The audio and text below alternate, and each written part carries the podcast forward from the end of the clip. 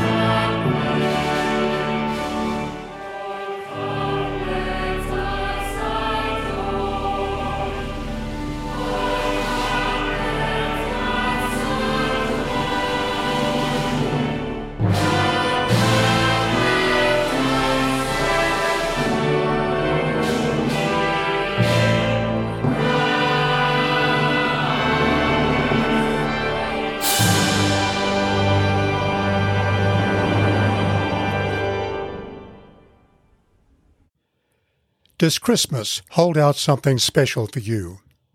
A time to be with family, COVID permitting? A joyful celebration? Or is it nothing but fake news and a season of stress? Let me touch on two scenes in the biblical narrative in Luke chapter 2. But first, let's remember who the writer is Luke the physician. Trained in medicine, he understood the principles of research. Indeed, at the outset of his narrative, he assures us that he has carefully researched his account of the Jesus story and verified it with eyewitnesses. Furthermore, like all good historians, he identifies the time of the events of which he speaks. At the beginning of chapter 2, he writes, In those days, a decree went out from Emperor Augustus that all the world should be registered.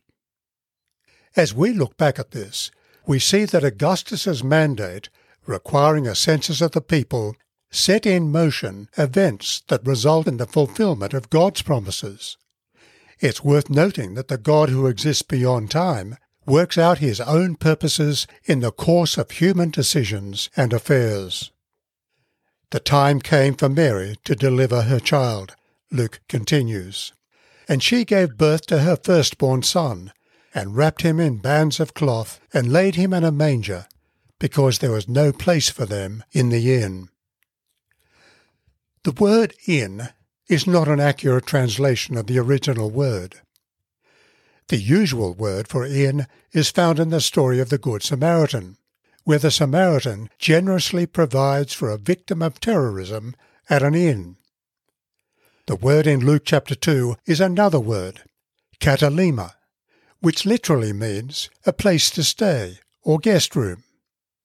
It's the same word that Luke uses to refer to a guest room in a private house in Jerusalem where Jesus celebrated the Passover with his disciples. In Jesus' day, poorer families lived in homes with one large extended room for living and for sleeping and at one end there was always a small area at ground level, but under the same roof, where the family animals were kept at night to keep them secure. Luke is telling us that in the home where Jesus was born, there was literally no guest room. Mary had to make do for the birth of Jesus at the end of the living room, near the animals.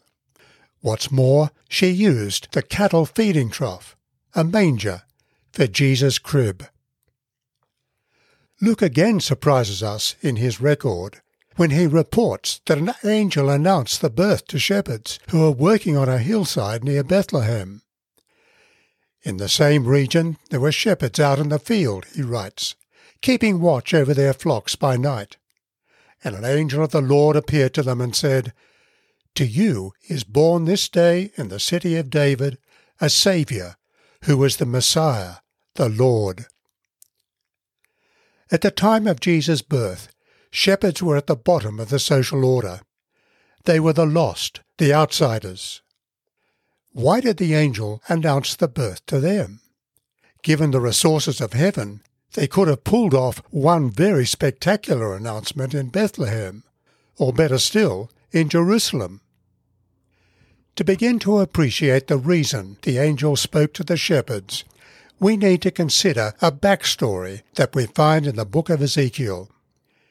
Ezekiel spoke of the kings of Israel as shepherds, but he knew that many of them were self-indulgent, power-hungry exploiters. In Ezekiel's day, God's people had been conquered by the Babylonians. Jerusalem was in ruins, and its people were in exile. Ezekiel chapter 34 tells us it was the fault of the kings the shepherds. But Ezekiel's news is not all negative. He speaks of a day when God would raise up a new and perfect king, a shepherd king in the line of King David, a king whose power and glory was far beyond what anyone dreamed. With the angel's announcement to the shepherds, we see that Jesus' birth is the fulfillment of Ezekiel's promise. God himself would raise up a king to do things Israel's kings hadn't done restore the weak and gather the lost, offer an amnesty and open up his rule of justice and peace for the world forever. Then they will know that I, the Lord their God, am with them. Jesus' birth is indeed the very best news the world has ever known. In fulfillment of his promise, the Creator God Himself has reached down from the glory of highest heaven to rescue and transform the lives of all people, even the lowliest, including the outcasts.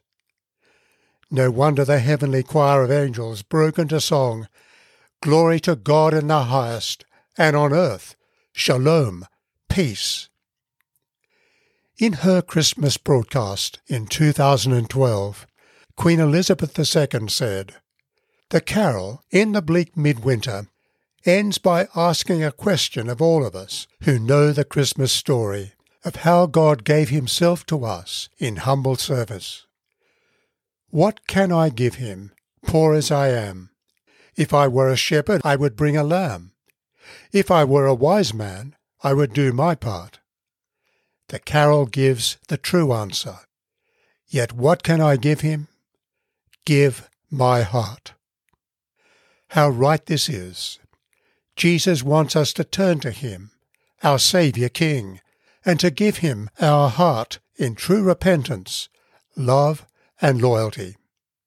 Indeed, it is when we give our hearts to Jesus that we can truly sing of the night when Jesus was born. O holy night! It is the night of the dear Saviour's birth.